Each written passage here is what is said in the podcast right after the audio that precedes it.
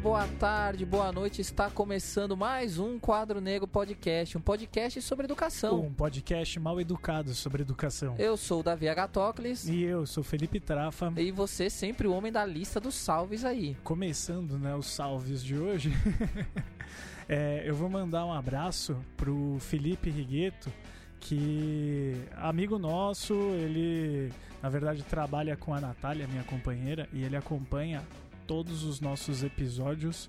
Ele já há muito tempo ele vem falando, né, que, que tá seguindo, ele sempre comenta os episódios com a Natália. Agora a gente se conheceu, né, pessoalmente.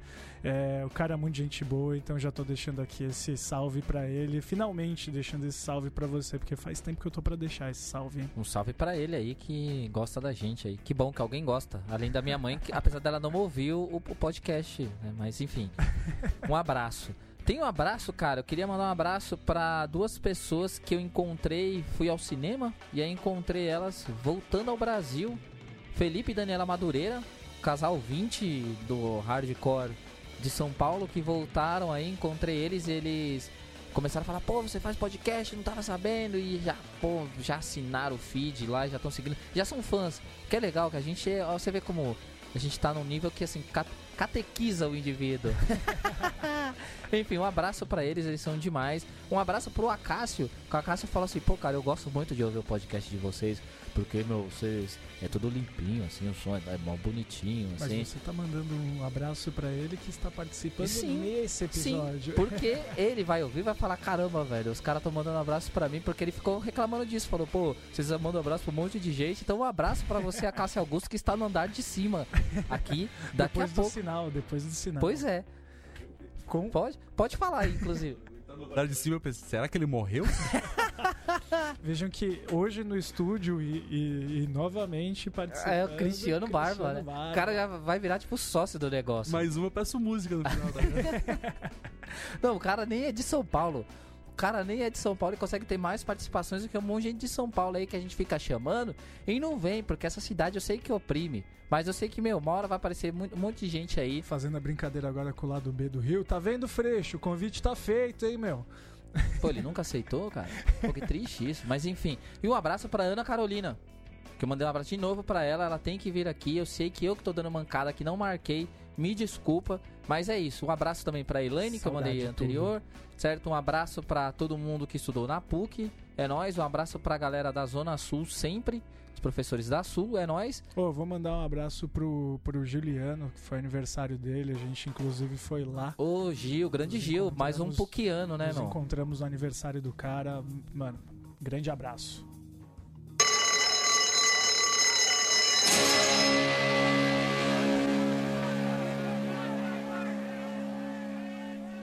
Mais uma vez aqui na sala de aula, querido Trafa, tudo beleza aí com você? Beleza, cara. Muito feliz, inclusive, com essa sala de aula de hoje, hein? É, aqui tá super cheia, né? Então vou. Antes, então, de apresentar as pessoas que vão dar o programa aqui, tem que falar a pessoa que está, acho que, superior ao programa, eu não sei dizer, né? Uma presença muito ilustre aqui hoje. Nosso amigo que. Ele vem do futuro, né? Porque ele estará com a gente semana que vem. Ele vem do futuro. Então ele vem do futuro. Acho que a gente abriu a porteira outro dia, então agora nós temos uma fenda temporal, tipo um. Como que era o nome mesmo do carro do De Volta pro Futuro? DeLorean. O DeLorean, isso aí, tá vendo? Já até deu um apoio pra nós. Cristiano Barba, dá um oi aí pra galera. Saudações, classe trabalhadora, operária, camponesa, meninos, meninas e os que não se identificam. É isso, tô aqui perdido. Só vim ver vocês e tirar foto e dar beijo. Só isso. Pô, presença demais, né? Maravilha. Mas aí a sua esquerda, cara, quem está à sua esquerda aí é a querida Fernanda, né? Fernanda à minha esquerda, sempre à esquerda. sempre à esquerda. Então, tudo bem, Fernanda? Tudo bem. Tranquilo? Então se apresente aí para nossos ouvintes, quem você é, o que, que você faz. Eu sou assistente social, é, trabalho na Prefeitura de São Paulo, num CAPS Álcool e Drogas, num Centro de Atenção Psicossocial para Trabalho com Álcool e Drogas. Sou professora e coordeno hoje um curso de pós-graduação em saúde. Bastante coisa, né? E ele está à sua direita, né?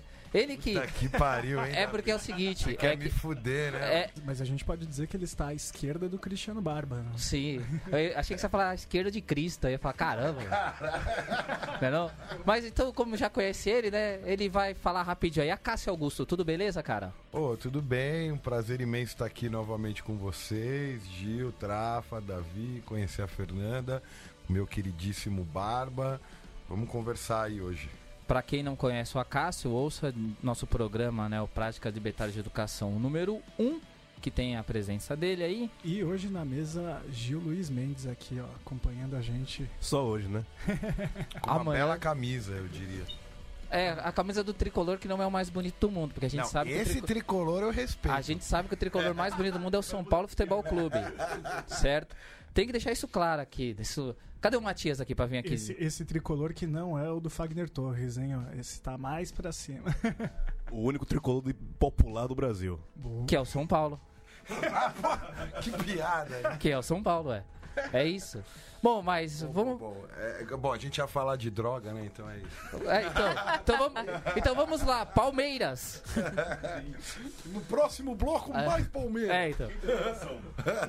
Saudoso Avalone, né? Mas vamos falar sério aqui. Nós realmente viemos falar sobre drogas. E é- eu acho legal a gente estar descontraído pra falar de drogas, porque muitas vezes as pessoas colocam uma pecha em cima desse tema, uma dificuldade em cima desse tema, em falar sobre drogas. Bom, é, eu fiquei. Quando eu tava pensando nessa pauta, fiquei pensando muitas coisas, pensando muitas e muitas coisas mesmo. Acho que é uma dificuldade que a gente tem de falar de, de temas problemáticos, porque são problemas, e aí vocês podem discordar de mim já, se vocês quiserem, que envolvem uma questão pessoal. Porque eu aposto que são histórias que, que quando você começa a falar do tema, histórias pessoais começam a atravessar o tema, né?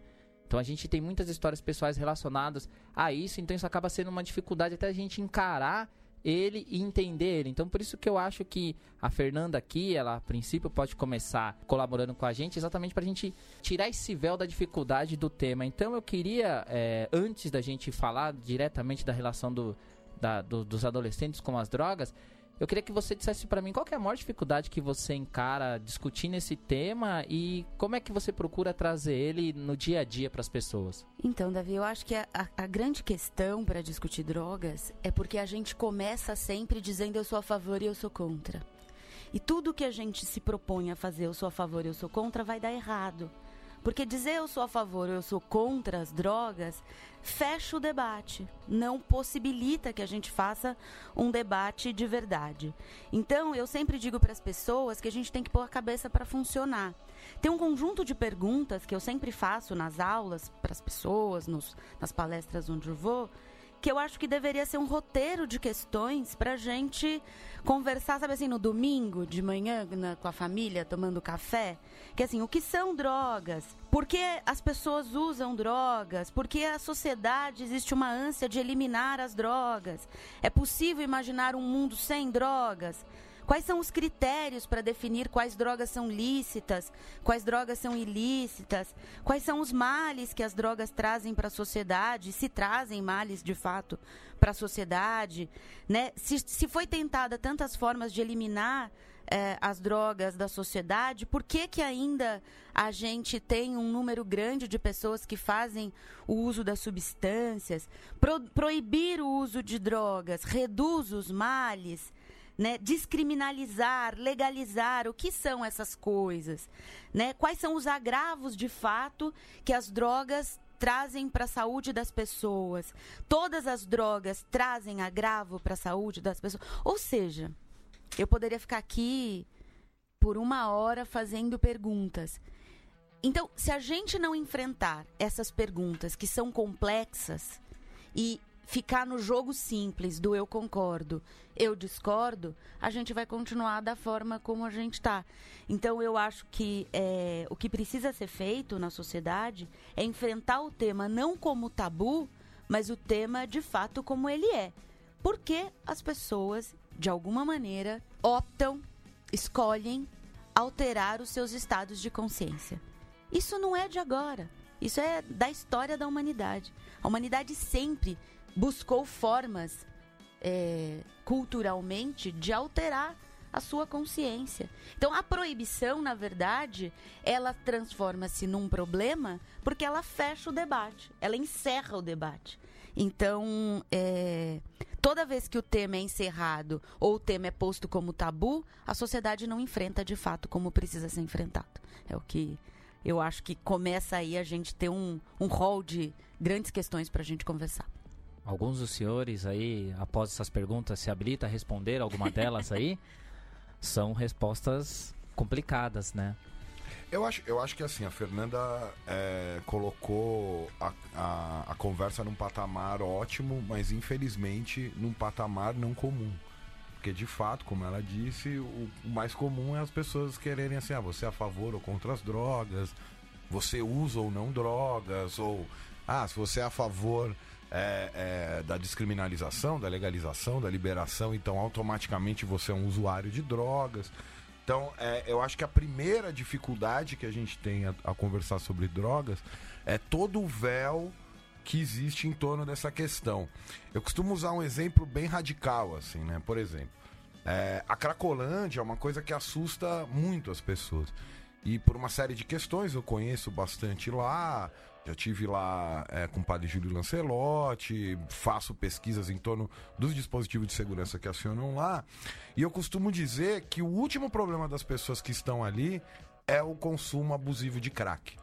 Né? Porque se você caminhar lá por 10 minutos, você vai ver pessoas que têm problema de moradia, problema de, de, de assistência ambulatorial, problema é, é, psíquico, problema afetivo, né? Então, é, é, a Cracolândia eu acho um bom exemplo que assim, ela coloca na frente o que talvez fosse o, o último problema. Por quê? Porque é sabido, e quem trabalha em CAPS e tal, né? Por incrível que pareça, que até crack existe uso recreativo, existe uso controlado, existe, claro que é menos comum, né? Como por exemplo maconha, né? Então, é, é, é o que a gente precisa pensar é o proibicionismo é um problema maior do que o, o, a droga em si, né? Porque como também a Fernanda pontuou, né? Sei lá, na Grécia Antiga se usava uma droga chamada ambrosia, né? Que é uma droga feita a partir de açúcar e que hoje qualquer tiazinha é, faz, oferece pro neto tal, né? Quem, quem assistiu, quem se lembra, né? Ironicamente, isso é usado naquele filme Meu Nome Não É Johnny, que a velhinha que vende cocaína para ele, ela chama de ambrosia a cocaína, justamente por conta disso. Então, é, é eu, eu até para puxar um pouco mais a sardinha pro meu lado, já que eu vi que a Fernanda domina a questão mais das substâncias mesmo. O meu problema em relação às drogas é o proibicionismo. Eu costumo usar esse escudo. Eu falo assim, eu não discuto droga. Eu discuto proibicionismo, porque como eu pesquiso política de segurança, a gente sabe que desde as ligas conservadoras nos Estados Unidos, no começo do século XX, né? O que se tem em torno da questão da isso passando por é, chegando até todo o, o combate securitário que meio que substituiu o perigo comunista a partir dos anos 70 aqui na América Latina pelo, pela chamada War on Drugs, é, a guerra às drogas declarada pelo presidente Richard, Richard Nixon em 1973, né, o problema é muito mais o uso político e social desse proibicionismo do que propriamente a droga. E aí, só para, já que é aula, né, dar uma bibliografia básica, Recentemente, é, é, a editora Autonomia Literária lançou um livro recomendadíssimo do Henrique Carneiro, que é um historiador, professor lá é, do Departamento de História da USP, chamado A História do Proibicionismo, onde pode ver isso muito bem. E um livro mais antigo, também de um amigo, chamado Tiago Rodrigues, que chama Política e Droga nas Américas, onde fica muito claro isso, assim a droga em si nem era lá um problema e passou a ser por quê? Porque o proibicionismo acionou uma série de positividades que faz dele, que faz desse combate às drogas uma forma de controle das populações, especialmente as populações mais pobres, especialmente as populações aqui do sul é, do planeta eu, eu, eu quero dizer que eu tenho total acordo. Até para a gente discutir linhas de tratamento, até para a gente discutir formas como a gente vai atuar atendendo as pessoas, se a gente não tem clareza de que o proibicionismo uhum. é o grande entrave, inclusive para a gente discutir é, substituição de drogas, qualidade das substâncias que hoje circulam. Porque hoje, por exemplo, ele estava falando do crack na Cracolândia, né? Precisaria ser feito, por exemplo, uma inspeção da qualidade da droga que circula Pela ali. vigilância sanitária. Pela vigilância sanitária. Porque o que acontece é que as pessoas estão usando cada vez mais. O proibicionismo faz com que as substâncias, ou que as misturas, né, que sejam colocadas nessas drogas, elas podem trazer agravos para a saúde das quais a gente nem está sabendo. Né? Então, se a gente é, é, toma o proibicionismo como um paradigma é, para o enfrentamento da questão das drogas, a gente percebe que, de fato, há 100 anos, né, que é a guerra às drogas, aí a gente está falando desde 1912, com a primeira conferência do ópio, em que essa palavra guerra às drogas, né, a, a, a lógica de uma sociedade sem drogas se apresenta, é, é só fracasso. Né? A gente não tem histórias positivas para dizer. E, e, sobre isso. E o engraçado é que o discurso ideológico se apropria disso para discutir abstinência. Então não tem nada a ver discutir proibicionismo com estratégias de abstinência para algumas pessoas que de fato é necessário. Algumas pessoas vão precisar não usar drogas, elas, elas vão ter que, que, que, que para o seu tratamento evoluir, fazer uma interrupção.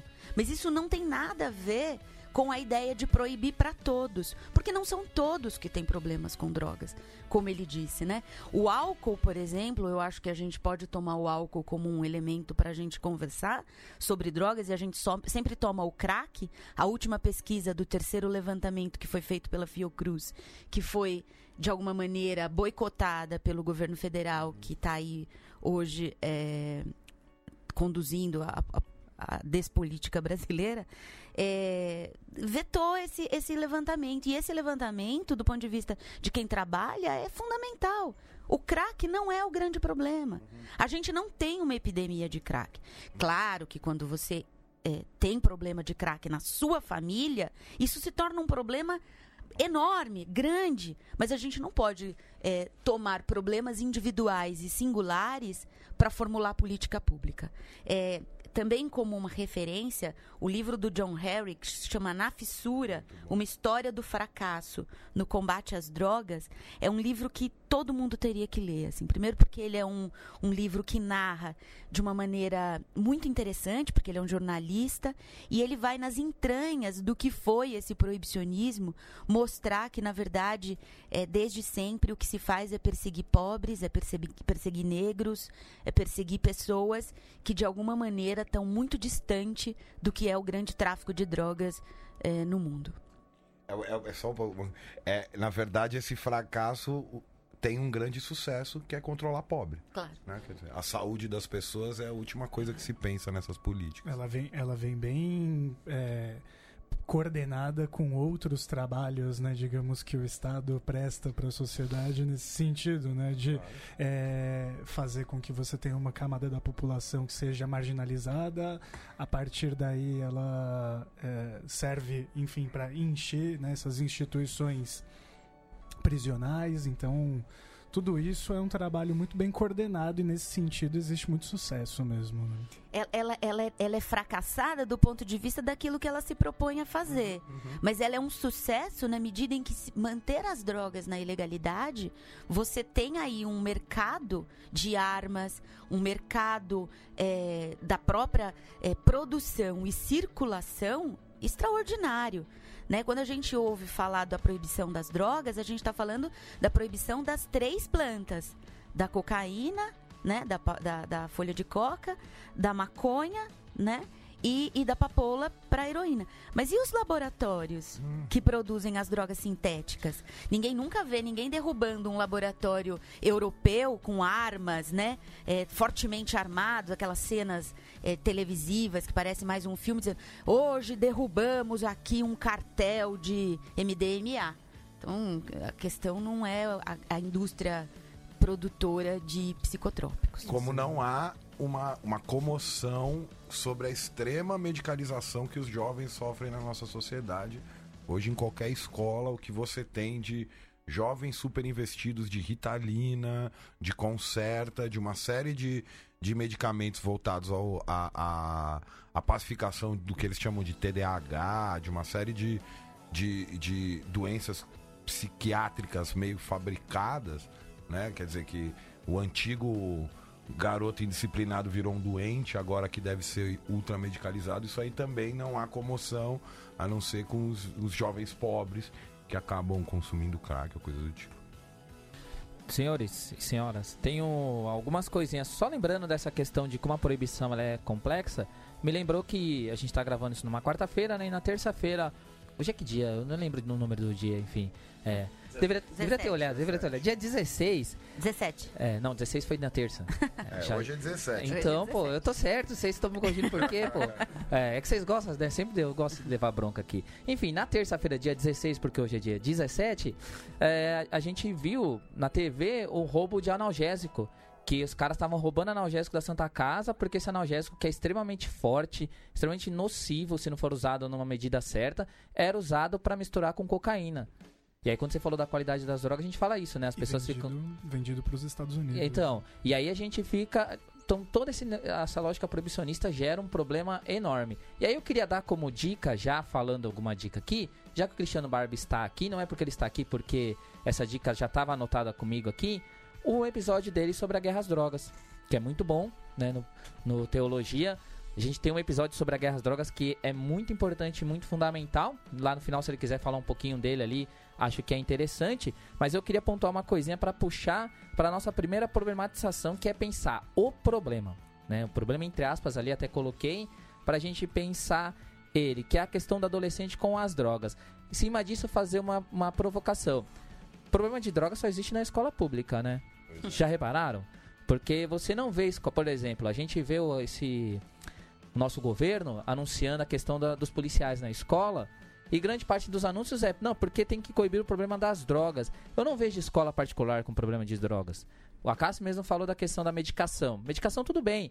Quem já deu aula em escola particular sabe que, meu, você tem relatório de aluno, a cada 10 palavras, uma vai ter algum transtorno e vai ter um- uma indicação para medicação. Na escola pública você tem problema com drogas. Talvez seja porque a gente já falou ali da questão do perfil de quem está na escola pública.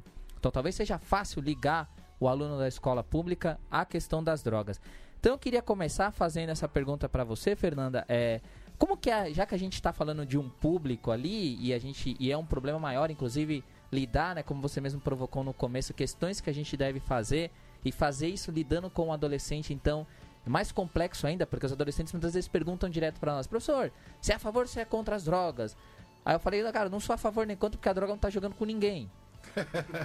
Mas. Não, porque é isso. Eu sempre quer saber, não, mas aí que você. Aí se você fala sim, você fala, ah, porque você fuma, né, professor? Você tem mó cara de, de maconheiro. Você fala, não, não fumo, ah, mas você é crente? Não, sabe? estreia Você- Ed mesmo. usando, usando, usando até o estereótipo negativo de todas as coisas, inclusive do estreed também. Mas enfim, como que é essa relação do adolescente com as drogas? É, existe um problema relacionado aos adolescentes às drogas? Eu acho que quando o adolescente faz essa pergunta pro professor, o professor tem assim um presente na frente, porque é a possibilidade da gente poder aproveitar essa pergunta, tem uma identidade desse aluno com esse professor, e se o professor estiver bem posicionado, ele pode ajudar essa sala, esse grupo a refletir de fato, não se ele vai ou não usar drogas, né? Porque essa ideia do combate às drogas estaria entre então nós, os adultos, a capacidade de discutir com o outro, que é o aluno, né, o impotente, o incapaz, é, se ele vai fazer essa experiência ou não. É, eu acho que a primeira coisa, assim, né, é um, é um- é lugar comum, né, que somos educadores, professores, preocupados com educação, a gente sabe assim, a, a adolescência, ela também não é discutida. né? O que, que é ser adolescente? Então, eu acho que a primeira pergunta é, é- é encontrar um lugar comum para a gente dizer de que adolescente a gente está falando. A gente trata a adolescência como uma etapa transitória da, da vida infantil para a vida adulta. Ora, Se é etapa transitória, a gente dá pouca, bo- sabe assim, não dá bola para isso. E não é, é uma etapa da vida importante. É uma etapa da vida em que as pessoas, elas querem fazer experiências mais intensas. É uma etapa da vida onde as pessoas, né, de alguma maneira, elas estão querendo é, experimentar sua impulsividade, elas estão querendo é, questionar os padrões de comportamento individuais e coletivos. Então, entender que adolescer é histórico, entender que adolescer não é uma coisa é, linear e comum para todos, assim, é comum para todos. que eu quero dizer assim, a gente precisa, acho que eu vou ser mais clara, a gente precisa localizar de que adolescente a gente está falando.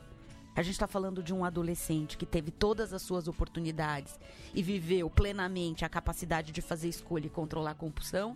Ou a gente está falando de um modo de vida adolescente hoje cada vez mais permeado pelo consumismo? Eu, por exemplo, aprendi com um menino é, que eu não devia mais usar a palavra consumo de drogas, que eu devia usar a palavra uso de drogas. Porque quem consome é o consumista. Olha que, que chave legal. Foi um menino que me contou isso. Falou: olha, eu não consumo, não, viu? Quem consome é quem usa, quem usa Nike. Eu uso drogas. Falei, poxa, aí parece uma bobagem de palavras, mas não é, né? Então, eu acho que é, discutir a questão das drogas e da adolescência exige de nós, a primeira coisa é colocar os jovens de fato como protagonista. E colocar os jovens como protagonista das suas histórias não é dizer, eu acho que é bom você não usar drogas, viu? Não, é dizer, vamos conversar com esses meninos, o que, que eles estão vivendo, o que, que eles estão experimentando. Né? A gente vive uma, uma, uma, uma juventude que não tem mais utopia, a gente vive um, um mundo distópico. Então, claro, a grande meta para a juventude é ser feliz. Olha que absurdo. Ser feliz. Ser feliz no âmbito individual. Então, quer dizer, um jovem que tem só como meta de vida ser feliz, parece muito, né? Mas é pouco. Porque ser feliz pressupõe uma felicidade individual. Então, discutir drogas é discutir projeto de mundo, visão de mundo. E, e sair, como eu disse, da chave do eu concordo, eu discordo. Mas, claro, é óbvio que, do ponto de vista da saúde pública, a gente tem sim que se preocupar com drogas e, e juventude, né? Drogas e adolescência. A gente tem estudos que mostram que é, quanto mais cedo a- os jovens fazem uso de substâncias como a maconha ou como substâncias é, que, que têm um, um- um poder é, alucinógeno, vamos assim dizer, podem sim ter problemas no futuro, na Tipo vida. lança, por exemplo, que se usa muito. Lança, é, a meninada usa muito thinner, éter, é, essas coisas que compra Álcool. na álcool. Então, Hoje- assim, todo mundo sabe Hoje que os cigarros eletrônicos também que estão é uma infinidade Os de pendrives coisas. que soltam fumaça. Os celulares, gente. É Tudo. pior que crack essa porra. Não é? Então, a gente tá falando de uma sociedade compulsiva e consumista. Então, é, ao mesmo tempo, a gente tem que se preocupar, assim, que do ponto de vista da saúde, é, o que também não é consenso. Se maconha pode, sim, desencadear problemas é, é, como uma esquizofrenia que não estava ali pós. Tem, sim, questões que precisam ser cuidadas. É, é claro que você tem que discutir com os jovens que o uso abusivo de determinadas substâncias em determinada fase da vida, em que o processo da formação do, do, do, do cérebro da pessoa ainda. Mas quer dizer, tudo isso não pode ser posto de maneira alarmista, sem dados científicos, sem que os jovens possam participar e sem que isso seja atrelado a uma visão de mundo, sem que isso seja atrelado a uma visão de sociedade.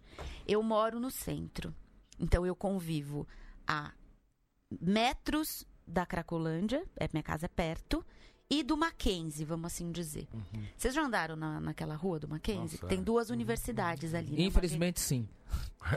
Então, eu não tô querendo dizer nada contra os jovens do Mackenzie. Acho, inclusive, que tem uma moçada ali que se diverte e é doidado. Mas aquilo ali é uma cena de uso de drogas. Protegida pela polícia.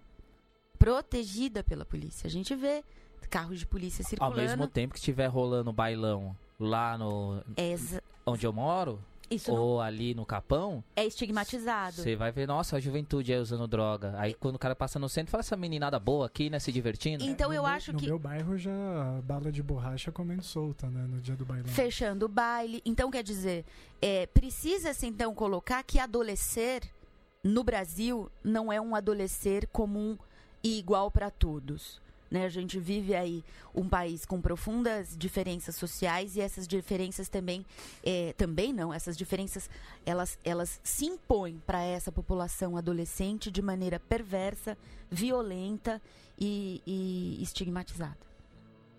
O Acácio quer completar aí? Tô vendo você Cara, fazendo anotações e uma cara de Não, reflexão. Não, é, é- não eu, eu vou anotando porque, enfim, estamos aprendendo aqui também. É, não, eu, eu lembrei de uma piada engraçada do, do Kate Richards, que uma vez perguntaram pra ele, assim, Kate Richards, guitarrista do Rolling Stones, perguntaram pra ele assim se ele já teve problemas com drogas, ele respondeu assim, não, só com a polícia. É, eu acho que é um pouco isso, eu acho que eu des- destacaria da fala da Fernanda e depois pra puxar pra uma coisa aqui que eu acho importante, que no fundo a nossa sociedade, eu não diria só os jovens, eu diria os adultos, as crianças, né, é, tem um problema muito sério com essa relação de consumo, né? Quer dizer, e aí cada pessoa, cada é, grupo social, cada situação vai ter um jeito de lidar com isso. Eu acho que o, o, o, o, exemplo do smartphone é muito interessante, assim, porque hoje em dia você tem pessoas na, fase, na, na faixa dos 50 anos que tem uma relação absolutamente problemática com isso, que fica o tempo todo no WhatsApp consumindo mentira, repassando mentira. Isso pode ser tão devastador para a vida de alguém, para as relações afetivas, do que o consumo abusivo, por exemplo, de álcool, que também é, como já destacou a Fernanda, né, o principal problema, né? Se vocês, se a gente for levantar aí, a maioria dos acidentes, violência doméstica, em geral está relacionada com álcool ou associada a isso. E eu só acho que assim, do mesmo jeito que a gente abriu, eu acho muito ruim a gente discutir droga. Primeiro que assim, né? Sempre deixando como epígrafe todas as perguntas que a Fernanda colocou na abertura. O que, que é droga, o que se entende por droga e tal. Mas usando aí, partindo do, do, do uso comum do termo droga, eu acho muito ruim a gente discutir drogas em termos de proibição e de liberdade. Eu conheço, por exemplo, minha, minha experiência. É meio ruim falar isso, mas assim, minha experiência pessoal é: eu tenho amigos que tiveram experiências muito ruins com drogas. Eu tive amigos que tiveram experiências ok. E tenho amigos que têm experiências.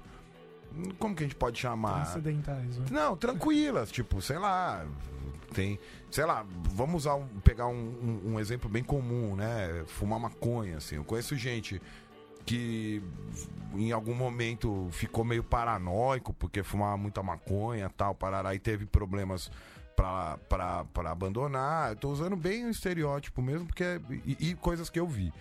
Tem gente que parou de fumar simplesmente e tem gente que fuma até hoje o tempo todo e trabalha tal, né? O que eles chamam de usuário funcional.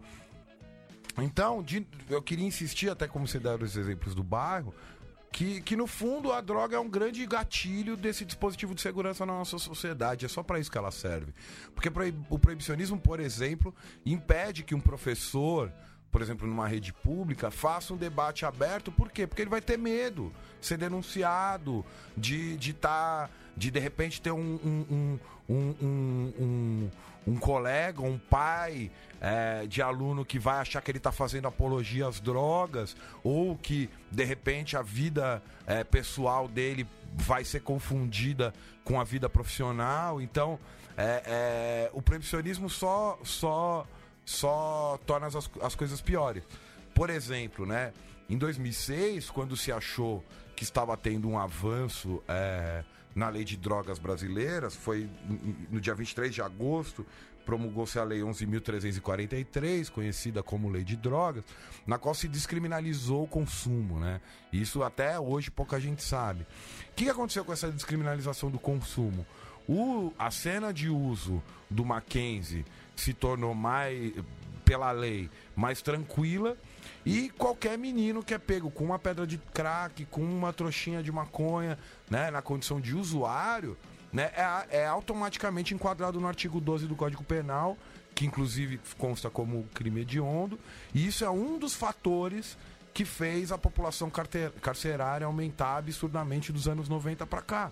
Né? É, você vai numa fundação casa, pela primeira vez, se eu não me engano, em 2016, é, é, as, as detenções, né? os encaminhamentos para medida socioeducativa de internação, que é esse eufemismo para pena no ECA.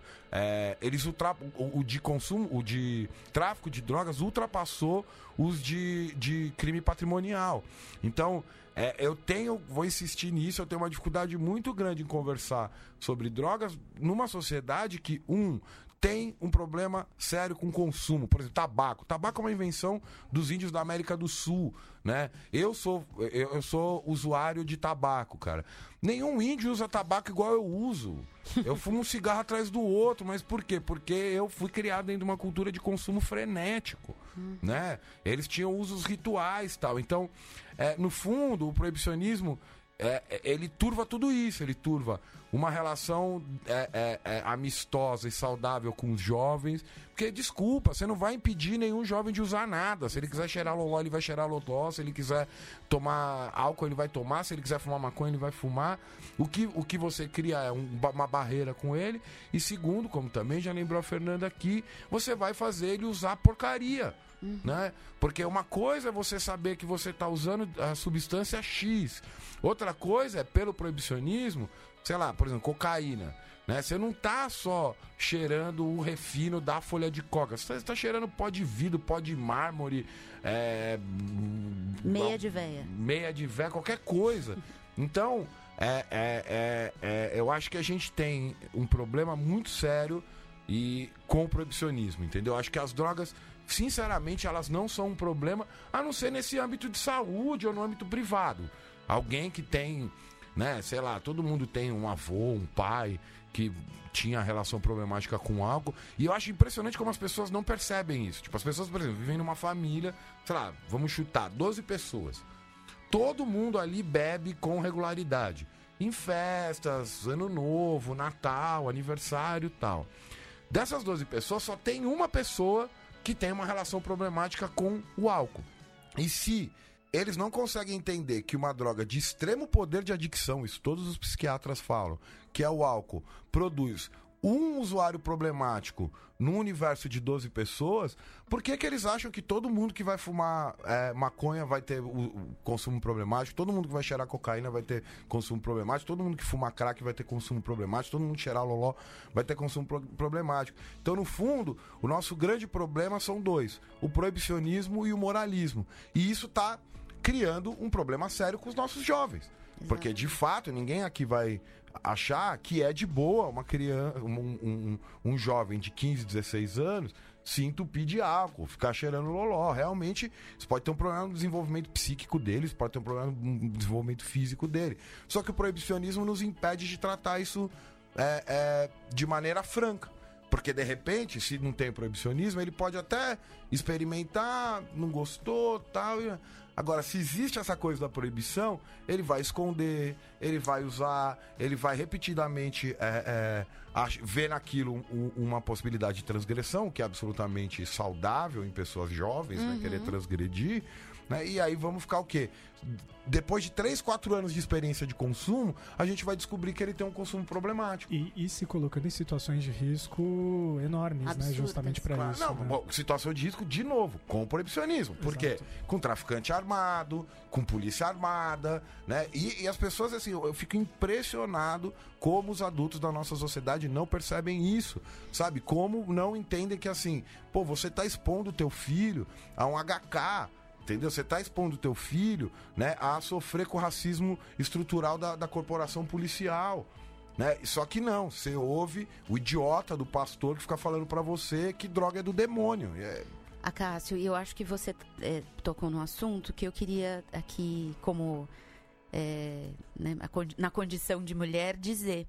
O problema para as mulheres do encarceramento. claro, claro. O encarceramento feminino, Cresceu depois por causa da lei de 2006. a lei de 2006 fez com que aumentasse 500 eu tenho dado aqui 513% o aumento do encarceramento feminino. Muito bem lembrado. Eu atendo algumas mulheres que é, hoje lá no, no CAPS que relatam a história que tiveram com o tráfico, porque a polícia não para, né? Não faz tantas abordagens eh, com as mulheres como com os homens, com as mulheres como faz com os homens. Então, essas mulheres, elas ficam submetidas a uma situação é, é, de muita violência, seja uma violência do Estado, seja da violência da própria é, proibição que o tráfico não tem regulação, não tem lei, é, é um mundo sem lei, né? É, então eu acho que isso é uma questão, né? A, a questão da condição feminina e as drogas. E lembrar, é, saiu uma pesquisa recente é, que revela, inclusive, que as meninas adolescentes estão bebendo mais que os meninos. Outro ponto para a gente discutir também, né? É, a gente fala que a maconha é a porta de entrada, como se fosse assim. Eu sempre desenho essa imagem na minha cabeça, que deve ser como pensam essas pessoas cartesianas. Você abre uma porta e tem uma escada. E você vai subindo a escada até você atingir, ou descendo, né, pro inferno, sei lá, e você vai atingir esse lugar pior de todos. A porta de entrada, em geral, é o álcool, né? Ou, ou é uma, uma relação afetiva fragilizada, ou é uma situação de abandono, ou é uma situação em que esse jovem extremamente hoje, né, uma juventude cada vez mais narcísica, não sabe conviver com a frustração. Porque o que, o que, é a compulsão? O que, que são pessoas que acabam tendo problemas abusivos ou problemas do controle com a droga? É não saber lidar com a frustração, né? Então, a gente atende um, um- um tanto de gente, né? Eu, eu, eu falo que eu nunca falei tanto sobre drogas e nunca consumi tão pouco. e não tem nada a ver. Tem a ver com essa relação que você vai estabelecendo do autocuidado. Uma vez me disseram assim: olha, então o que você faz é redução de danos? E uma outra mulher me ensinou: "Não, a gente não faz política de redução de danos. A gente faz gestão do prazer. Olha que Que maravilha. maravilha isso, eu nunca tinha. Adorei. Eu tenho um problema com redução de danos, adorei essa expressão. Gestão do prazer. É gestão a gente pode discutir, mas.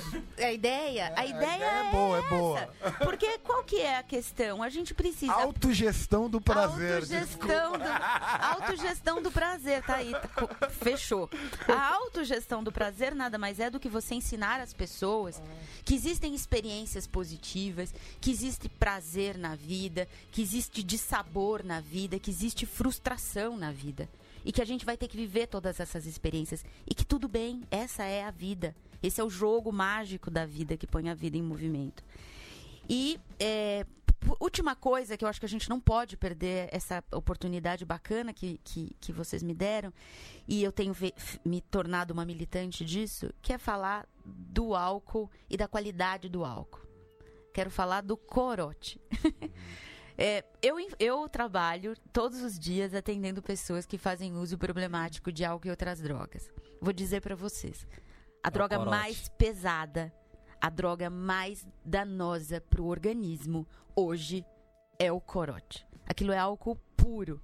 E o corote nas suas variadas Cores. cores, sabores. Essa saborização Só o formato que é o mesmo, né? É a barrigudinho. Eu tô falando daquela bebida que a moçadinha toma, que custa dois reais, três reais. E que é, é, é um problema, né? Eu, eu, eu falo pro pessoal... eu- uma vez um, um homem em situação de rua falou assim pra mim. Eu falei, o senhor tá tomando corote? Ele diz, imagina, eu quero viver?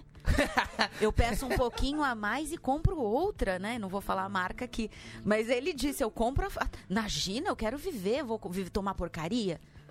Né? Então eu acho que a gente precisa falar do álcool, a gente precisa falar da banalidade do álcool. Hoje as músicas que a gente vê aí tocando na rádio da moçada, fala-se do uso de álcool é, como se fosse uma medicação para os efeitos do amor que não deu certo, né? O, o, o- o- como é o nome disso? É Sertanejo universitário. sertanejo universitário. É um é só beber. É beber até morrer. Começar pelo fato que a música é de má qualidade, né? Só podia. É a droga mais nociva, eu diria. A né? música? A música. Ah, tá. a qualidade da música, né? Não é nem o, o, o- o tipo de... Você podia fazer essa música de boa qualidade, mas... O que eu quero dizer com isso é... Há uma campanha ideológica para que a gente se embriague. Há uma campanha ideológica para dizer que a gente se entorpeça o tempo todo. Mas há uma campanha hipócrita que determina quais drogas são lícitas e ilícitas.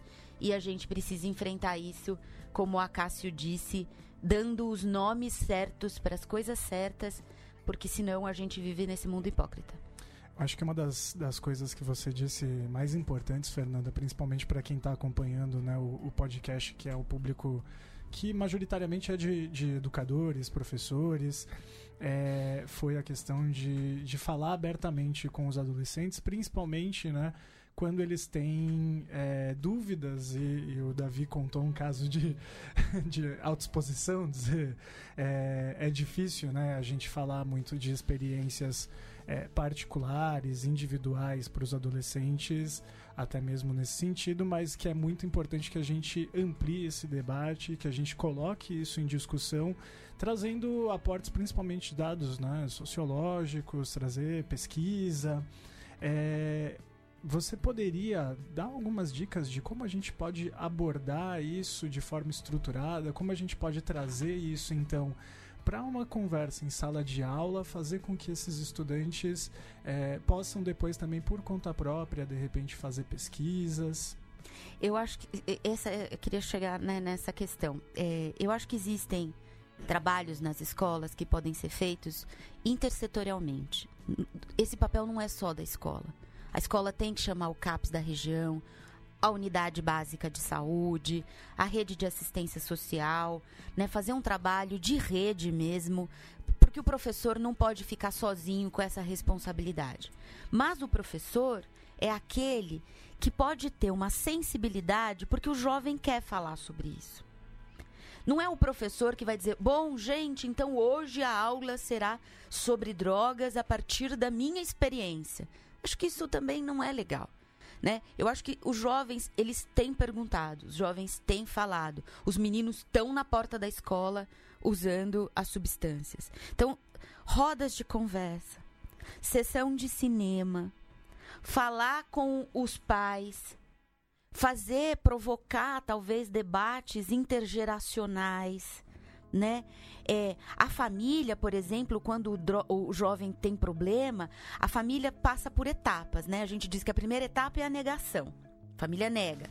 Depois a família fica preocupada com a questão, mas mantém no âmbito familiar. Depois a gente começa a perceber uma desorganização familiar intensa, brigas, desacordos, né? Os pais entram num estado que a gente chama de exaustão emocional, até que a gente passe a dizer, então vamos enfrentar o problema? É evidente, acho que o Acácio tocou num ponto importante. Eu não sou a favor ou contra as drogas, como ele bem disse, porque a droga é uma substância inerte. A droga precisa de um corpo, precisa de uma vida, precisa de uma história, precisa de relações para que ela interaja. A droga não vai interagir, como ele bem disse, de maneira igual para todas as pessoas. A gente precisa falar com tranquilidade sobre as drogas, sem medo. Não é porque eu falo de drogas que eu vou morrer de overdose. Como eu bem disse, eu falo mais de drogas hoje e tenho uma relação muito mais cuidadosa com os meus amigos. Eu posso dizer para os meninos se está sendo oferecendo água na baladinha Open Corote.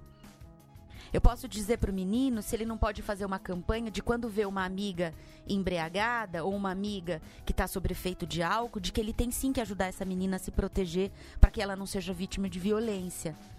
A gente pode sim conversar com os meninos, porque conversar com os meninos e com as meninas é conversar sobre drogas, é conversar sobre esse universo que circun, que está que tá circunscrito ao mundo das drogas e que pode ser tão prazeroso. Uma aluna minha, já mais velha, disse que antes falava pro filho quando ele ia pro bailinho: não usa droga, não sei o quê. Assim, era um jogo de, de recomendações.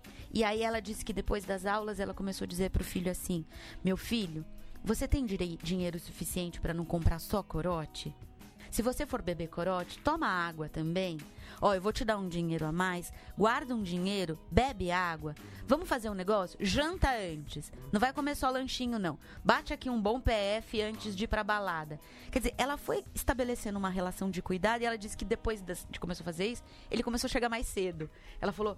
Eu não acreditei, parecia mágica. Claro que a coisa não é tão simples, tão fácil. Eu também não quero é, é, denunciando que eles estão tratando, eles quando eu digo é isso, né? Essa, essa lógica proibicionista, quer resolver problema complexo com resposta simples, eu também não estou querendo oferecer um arsenal de respostas simples para os professores e para os pais e para a sociedade em geral. Mas eu acho que sem a gente discutir claramente, sem medo, sem apavoro, a campanha que foi lançada agora, eu vou pegar o nome para não correr o risco, eu trouxe a campanha que o Ministério da Saúde lançou agora, você nunca será livre se escolher usar drogas.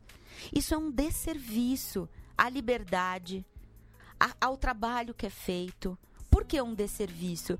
Porque é- isso- essa campanha não mobiliza. Ela presta um desserviço na medida. Eu quero trazer uma referência para os professores. Conheçam o trabalho do Antônio Lancetti, chama-se Contra Fissura e Plasticidade Psíquica, e um outro trabalho chamado Clínica Peripatética. É, O Lancetti cunhou um termo que eu gosto muito, que se chama contrafissura. O que faz o jovem usar droga por compulsão? A fissura. Então você fala com o jovem o que é fissura, ele sabe o que é fissura.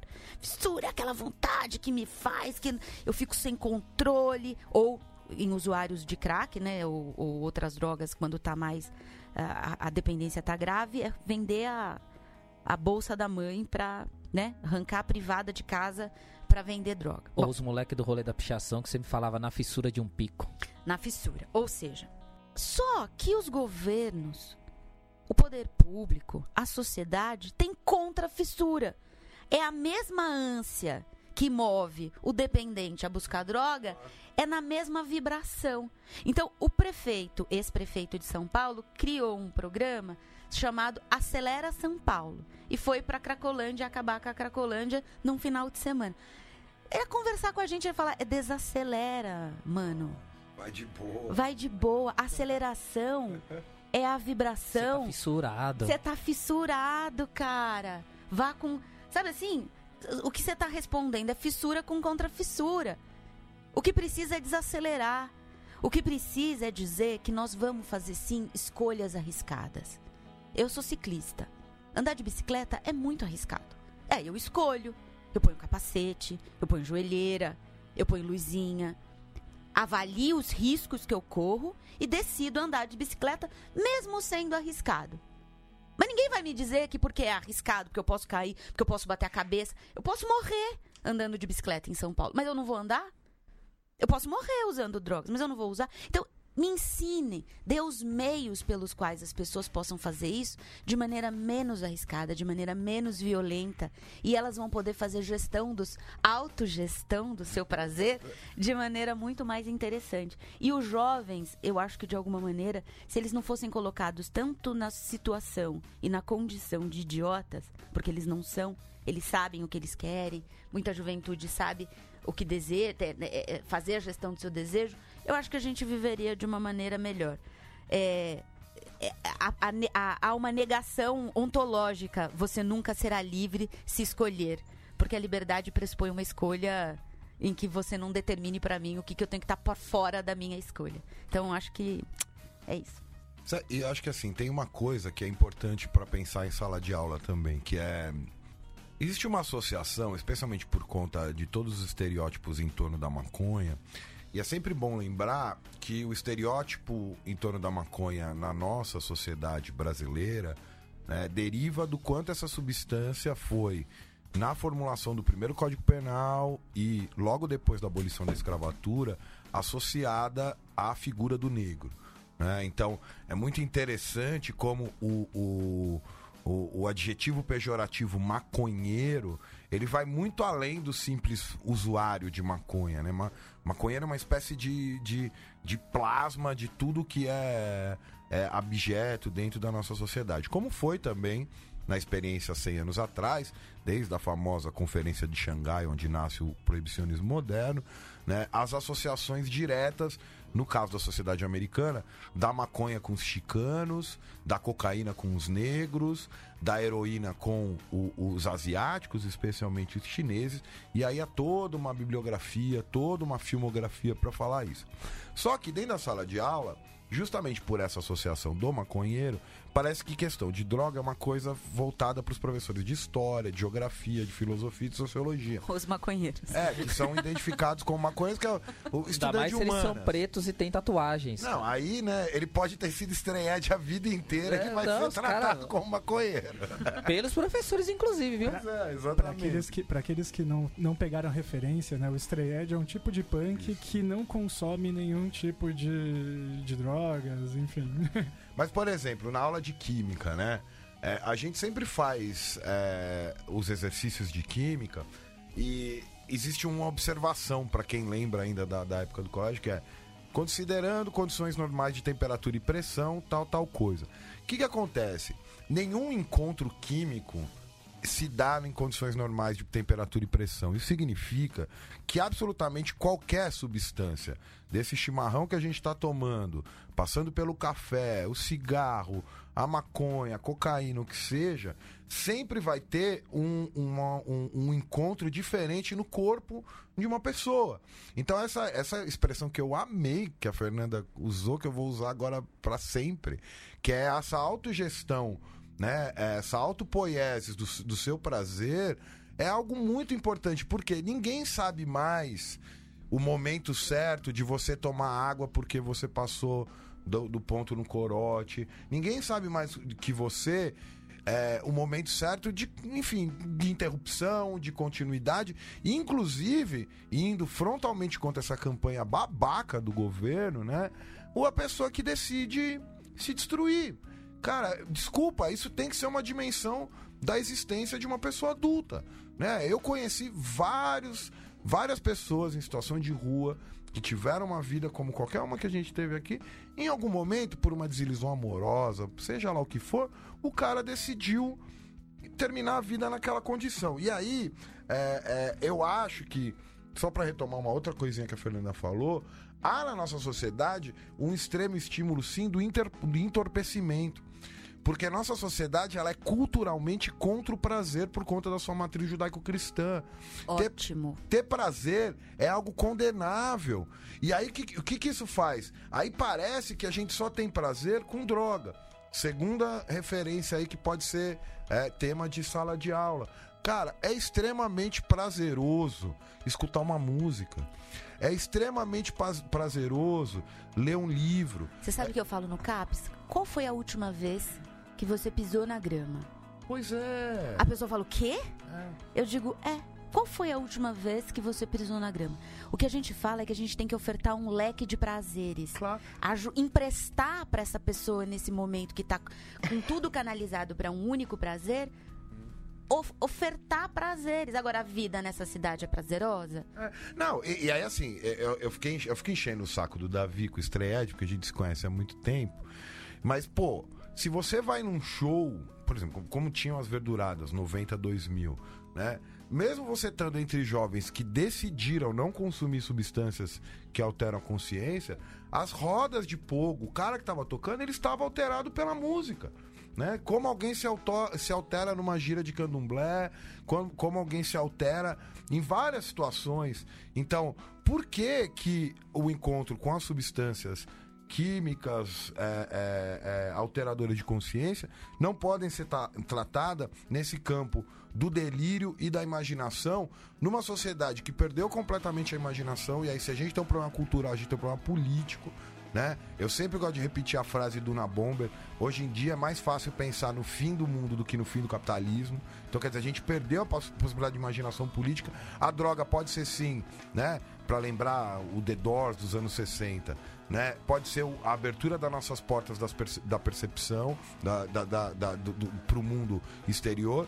Mas a gente vive uma sociedade tão é, é, é, pobre afetivamente né? Que não, no fundo as pessoas querem se entorpecer, que é isso do sertanejo universitário, é isso daquela senhorinha que é super explorada é, como diarista, por exemplo, né? E o único escape que ela tem aí no CAPES do bairro dela para se entupir de ansiolítico e de, ansi- de antidepressivo, que é algo que também ninguém fala. Eu sempre falo isso porque eu insisto nisso, né? É, eu conheço muitas senhoras que, que, eu, que, que eu que eu que me viu que me viram crescer que elas têm sim uma relação problemática com, com, com, com, com psicotrópicos legais mas por quê? porque se essa mulher não tomasse psicotrópico ela ia se matar porque o mundo transformou a vida dela numa merda né? Com, enfim, com todas as questões que, que, que isso possa ter. Então, eu acho que a questão das drogas também passa por essa coisa, a variedade dos prazeres, ampliar o leque de percepção do prazer,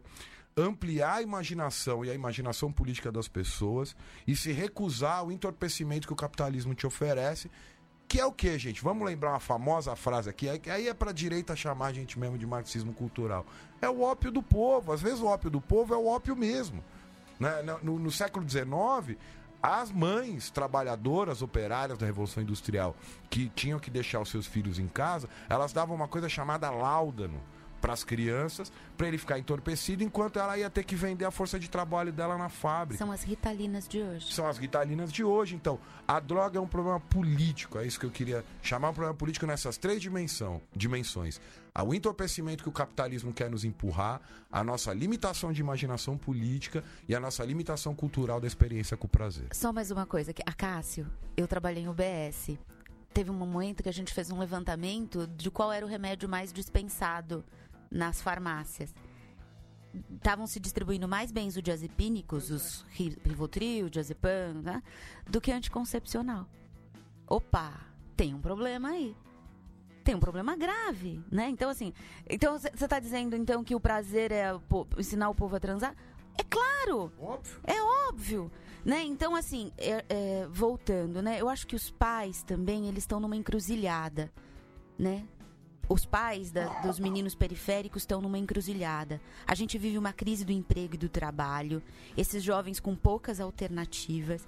Quer-se um jovem controlado para o mercado de trabalho, um jovem independente, um jovem, então, que não, não apresente problemas para essa família. Essa família tem como única alternativa é essa mão de obra pouco criativa.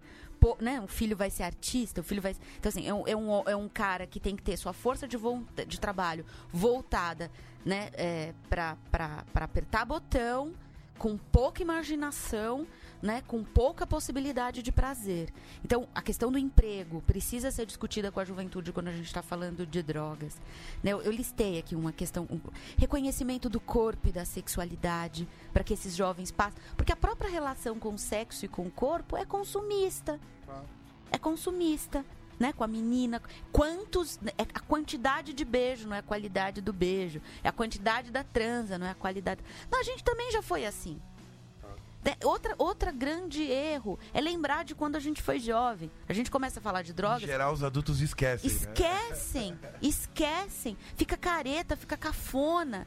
Né? A gente põe a nossa repressão como primeiro alicerce para discutir com o jovem e o jovem está só pulsão na adolescência. Né? Os conflitos familiares e geracionais, a gente tem falado de uma sociabilidade neoliberal profundamente violenta, desassociativa, as questões sociais e a expectativa de vida, trabalho e renda, as particularidades do gênero, a, a saúde mental, né, formas de lidar com o sofrimento. Os professores estão tendo que enfrentar um tema difícil, se me, me permita um minutinho falar disso, do automutilamento.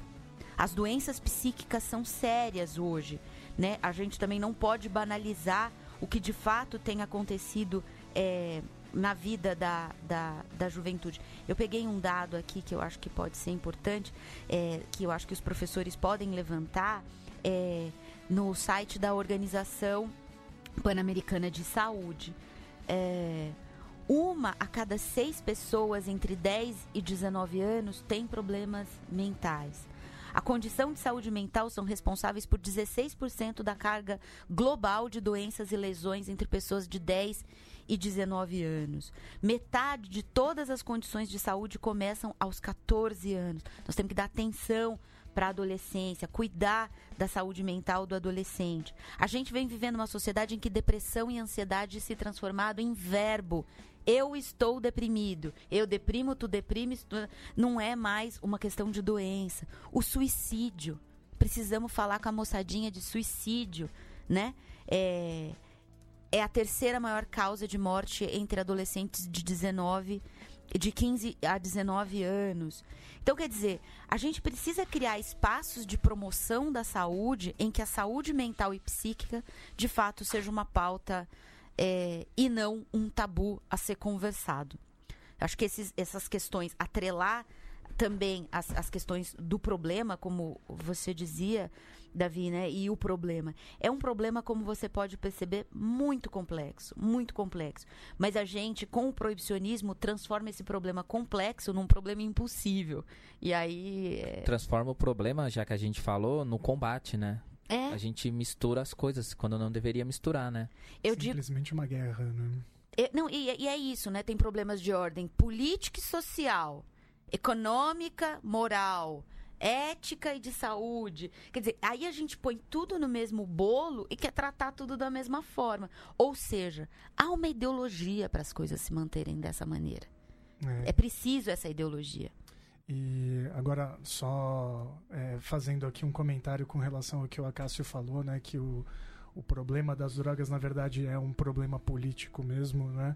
É tão político como no caso agora da perseguição que está sendo feita por um deputado a um professor, é, professor coordenador né, na Zona Leste, o nome dele é Davi Leste, ele está sendo perseguido pelas redes sociais e está sendo feita uma campanha de verdadeira difamação e é isso, né? Um professor negro que por nas suas redes é, sociais fazer comentários é, ele postou uma coisa sobre a marcha da maconha. Exato. Foi chamado justamente de maconheiro. E traficante. Traficante, exatamente. E 39 quilos, a gente vai falar quando? Pois é. Né? Ah, não, mas isso é caso isolado. 39 quilos com os militares, o helicóptero de pasta de coca, pois é. a conhecida conivência da polícia civil e militar com o próprio tráfico, o grande negócio que lava dinheiro em bancos, o grande negócio que financia é, é, políticos e por aí vamos vendo que o problema não é, a, ou melhor, que o proibicionismo não se move pela preocupação com a saúde dos nossos jovens, se move pelos interesses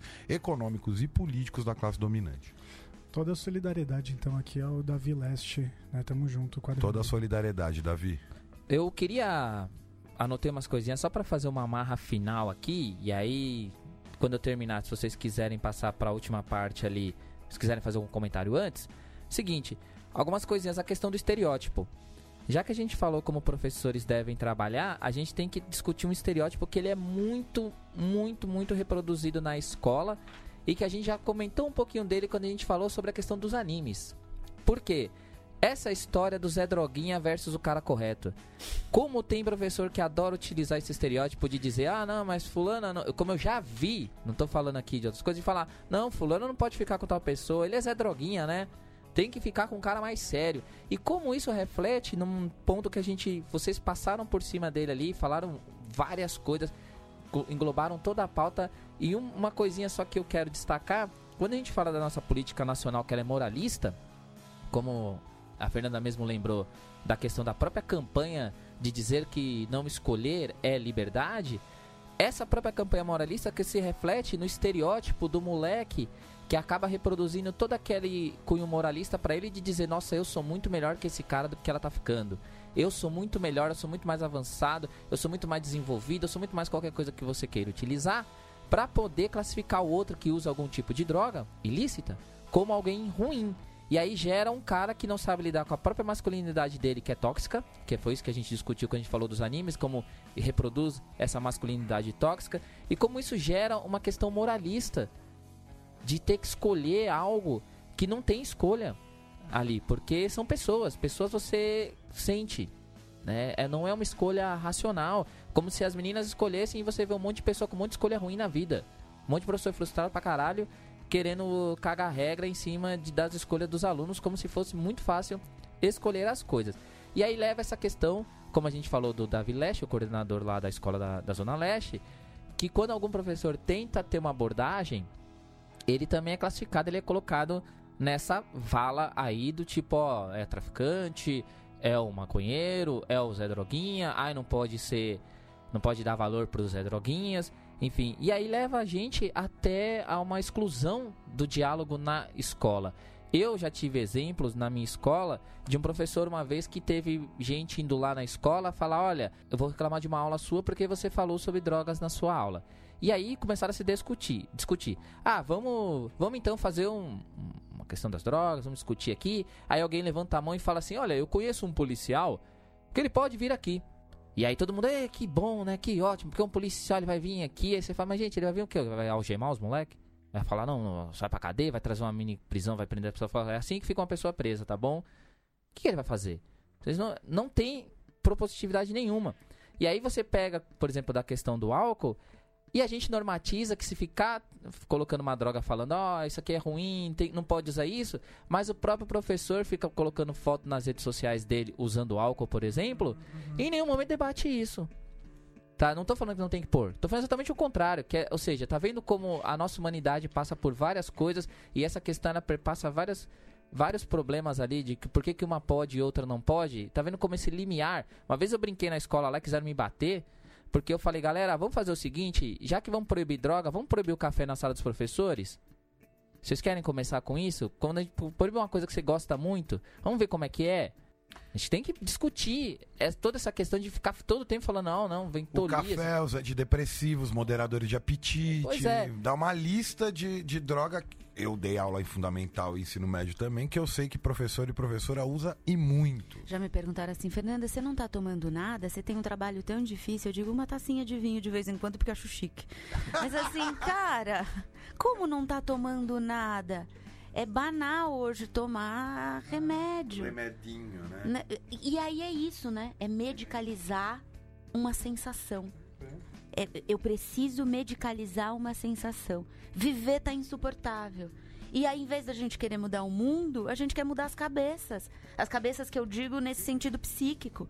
Né? Então, é uma chave, Davi, é uma chave sem. E aí, só para finalizar, duas coisinhas.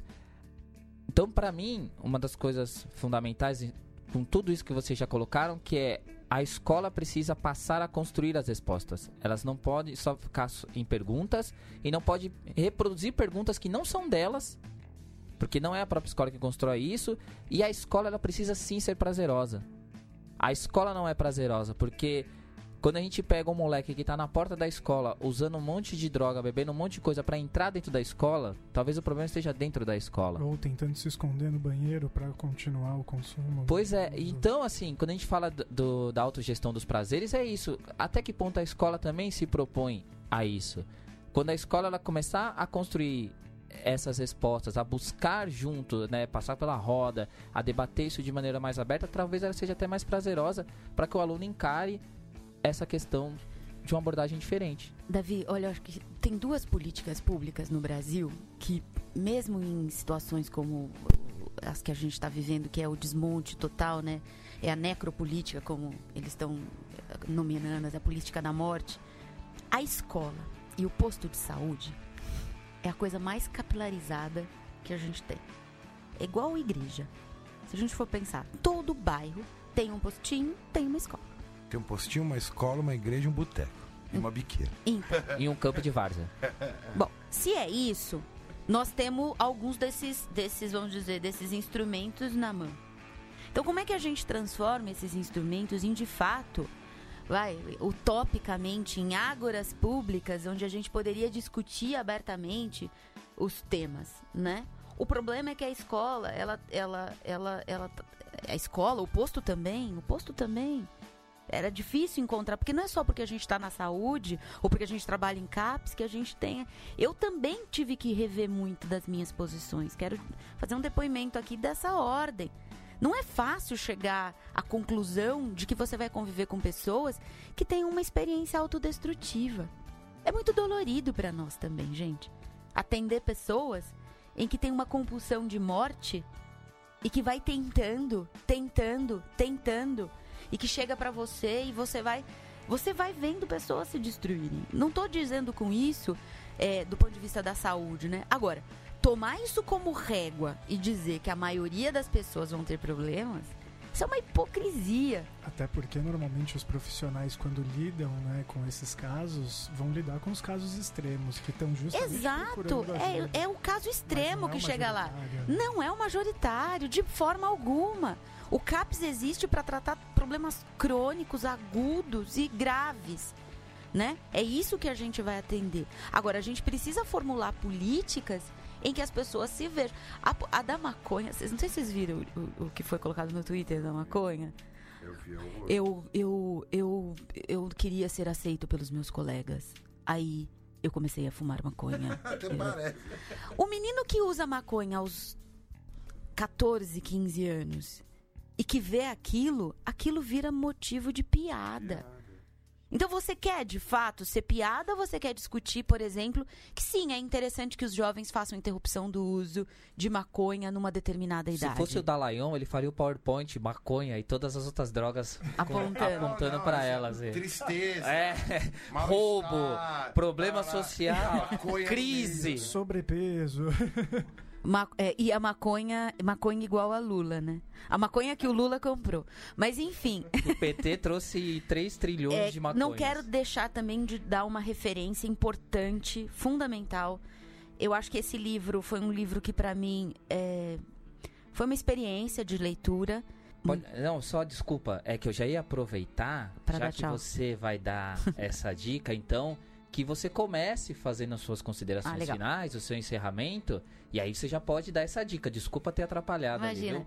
Se chama Um Preço Muito Alto, do Carl Hart, que é um neurocientista é, estadunidense, negro, e que faz da sua, do seu relato de experiência com as drogas e depois do seu trabalho é, como neurocientista, com um laboratório reconhecido, uma denúncia, né? O seu, o seu trabalho como neurocientista se transforma numa denúncia. Ele veio para o Brasil já umas três ou quatro vezes e disse que nós brasileiros, e sobretudo nós aqui de São Paulo, convivemos com um, um território que se chama Cracolândia. A gente deveria ter vergonha. Né? Porque Disneylândia, o sufixo lândia tem a ver com diversão. Ninguém tá ali por diversão. As pessoas estão ali porque, de alguma maneira, aquele território as acolhem as acolhem na sua diversidade, as acolhem naquilo que tudo de pior, às vezes as pessoas também têm para mostrar. Uma vez o, o Lancete disse, né, num- numa entrevista, é, quando uma pessoa sai do sistema penitenciário, para onde você acha que elas vão? Se a família não aceita? Onde é que ela é aceita? Onde é que você pode ser você do jeito que você realmente é, né? Então, o que tem na Cracolândia, a gente precisaria estudar mais a Cracolândia, conhecer aquele território e achar e não achar que aquele território vai desaparecer, porque não desaparece. Quando ele desaparece, outros tantos aparecem, né? Então, queria agradecer vocês a oportunidade de vir falar do meu trabalho. Eu acho que a gente precisa estar junto, assim, ninguém solta a mão de ninguém. É, ninguém solta a mão de ninguém falando sobre coisas que a gente precisa dizer. Tem um legado importante que foi produzido no Brasil durante os 30 anos da redução de danos, por exemplo. A gente tem que recuperar esse legado. Dizer para os professores que eles não estão sozinhos. Dizer para os professores que eles podem buscar apoio nas equipes de saúde. Dizer para os jovens: cuidem-se, protejam, protejam-se. Façam a autogestão do seu prazer, conversem com as pessoas, procurem os professores, tenham neles um aliado e não um inimigo. E que a gente, de fato, tenha que dizer para esses governantes: a gente está cansado de gente careta, a gente está cansada de gente covarde, a gente está cansada de gente hipócrita. Muito obrigada, meninos. Foi bem bacana estar aqui com vocês. Bom, agradecer também, tá mais uma vez, prazer enorme estar aqui com o Trafani, com o Davi. É, da outra vez já foi bem mais legal. Hoje eu me senti mais à vontade aqui, porque já conhecia o lugar. Central 3 é muito linda. Eu adoro olhar para Ademir da Guia toda vez que eu subo aquela escada, porque eu amo Ademir da Guia. É, e. Não, enfim, enfim. E dizer que é isso, a gente tem que enfrentar isso de, de frente. É, o problema é o proibicionismo e não as drogas, o problema é político. Eu acho que grande parte dos nossos sofrimentos é, precisam parar de serem tratados como problemas privados, né? Inclusive os sofrimentos psíquicos são públicos. E aí eu vou repetir duas dicas de, de livro que eu falei no começo e duas de filme. Né? Eu, eu, eu falei rapidamente do livro que, que saiu há pouco tempo, chamado Drogas, a História do Proibicionismo, do professor Henrique Carneiro. Foi editado pela Autonomia Literária. Henrique pesquisa história das drogas há muito tempo, inclusive de uma perspectiva bem interessante, como história da alimentação e tudo mais.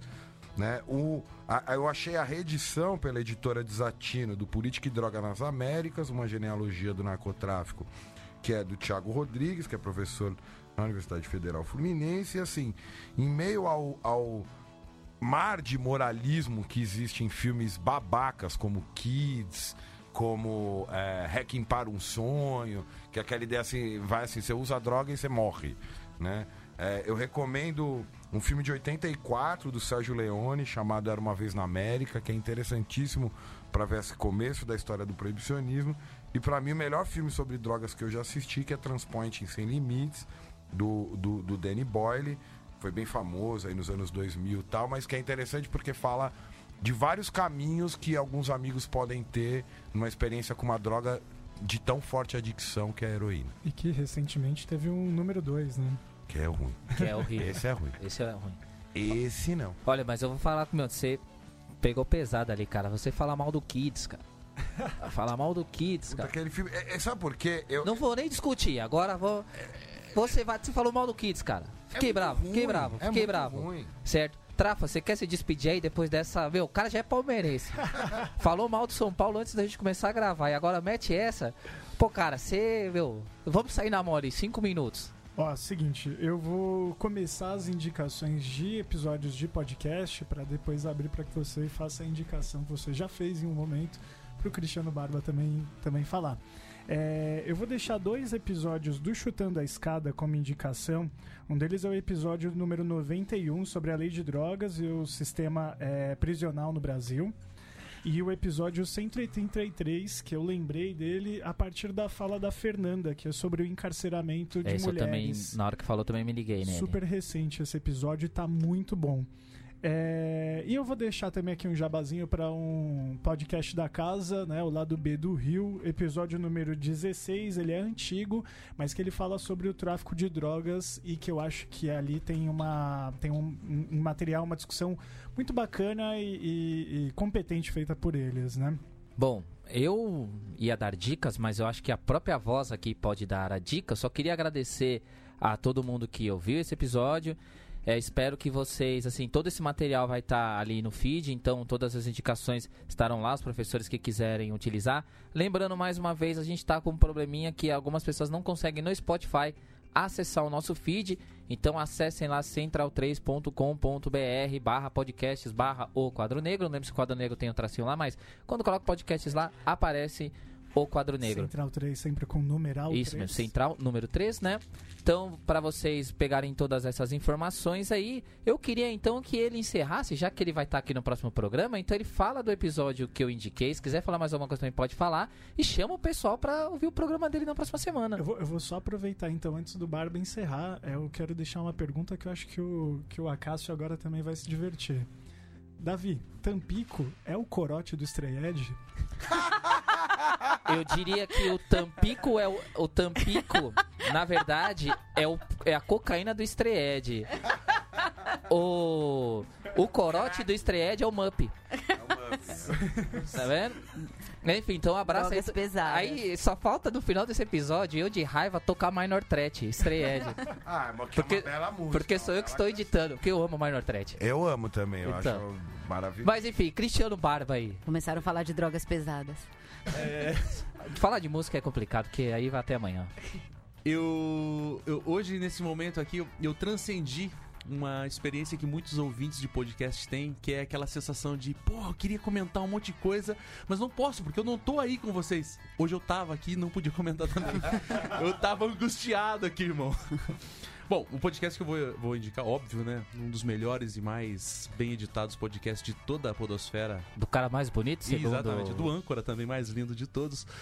Que tem a voz mais bonita também. que não obstante a ser lindo, tem também a voz mais sedutora de todas, que sou eu. No caso. Na verdade, sem zoeira, né? Teologia de Boteco, que é um podcast que não fala de teologia nem de boteco. Quer dizer, às vezes fala de teologia e sempre te bebe, mas né, não é exatamente o, o foco. Mas lá no episódio 117, é, eu conversei com o Igor Leone é, sobre a guerra às drogas. O Igor Leone, lá do Considerações Anárquicas no, no Instagram. Então, a gente falou de muita coisa, a gente citou uh, esse livro né, que tu falou, Na Fissura. É, ele citou também. É, cadê aqui? Ó? Um documentário chamado Baseado em Fatos Raciais. É, e outro documentário chamado Estado de Exceção. E assim, a gente falou bastante. Ele falou bastante, ele é um cara bem comunicativo, eu gosto demais dele. Recomendo que você siga ele no Instagram, porque as ideias dele também são bem legais. E, e é isso. Acessem teologiadeboteco.com.br e é nóis. Tamo lá. Então é isso, um grande abraço a todos. Um abraço então. Então vamos ouvir Marnotrete. Ah, boa.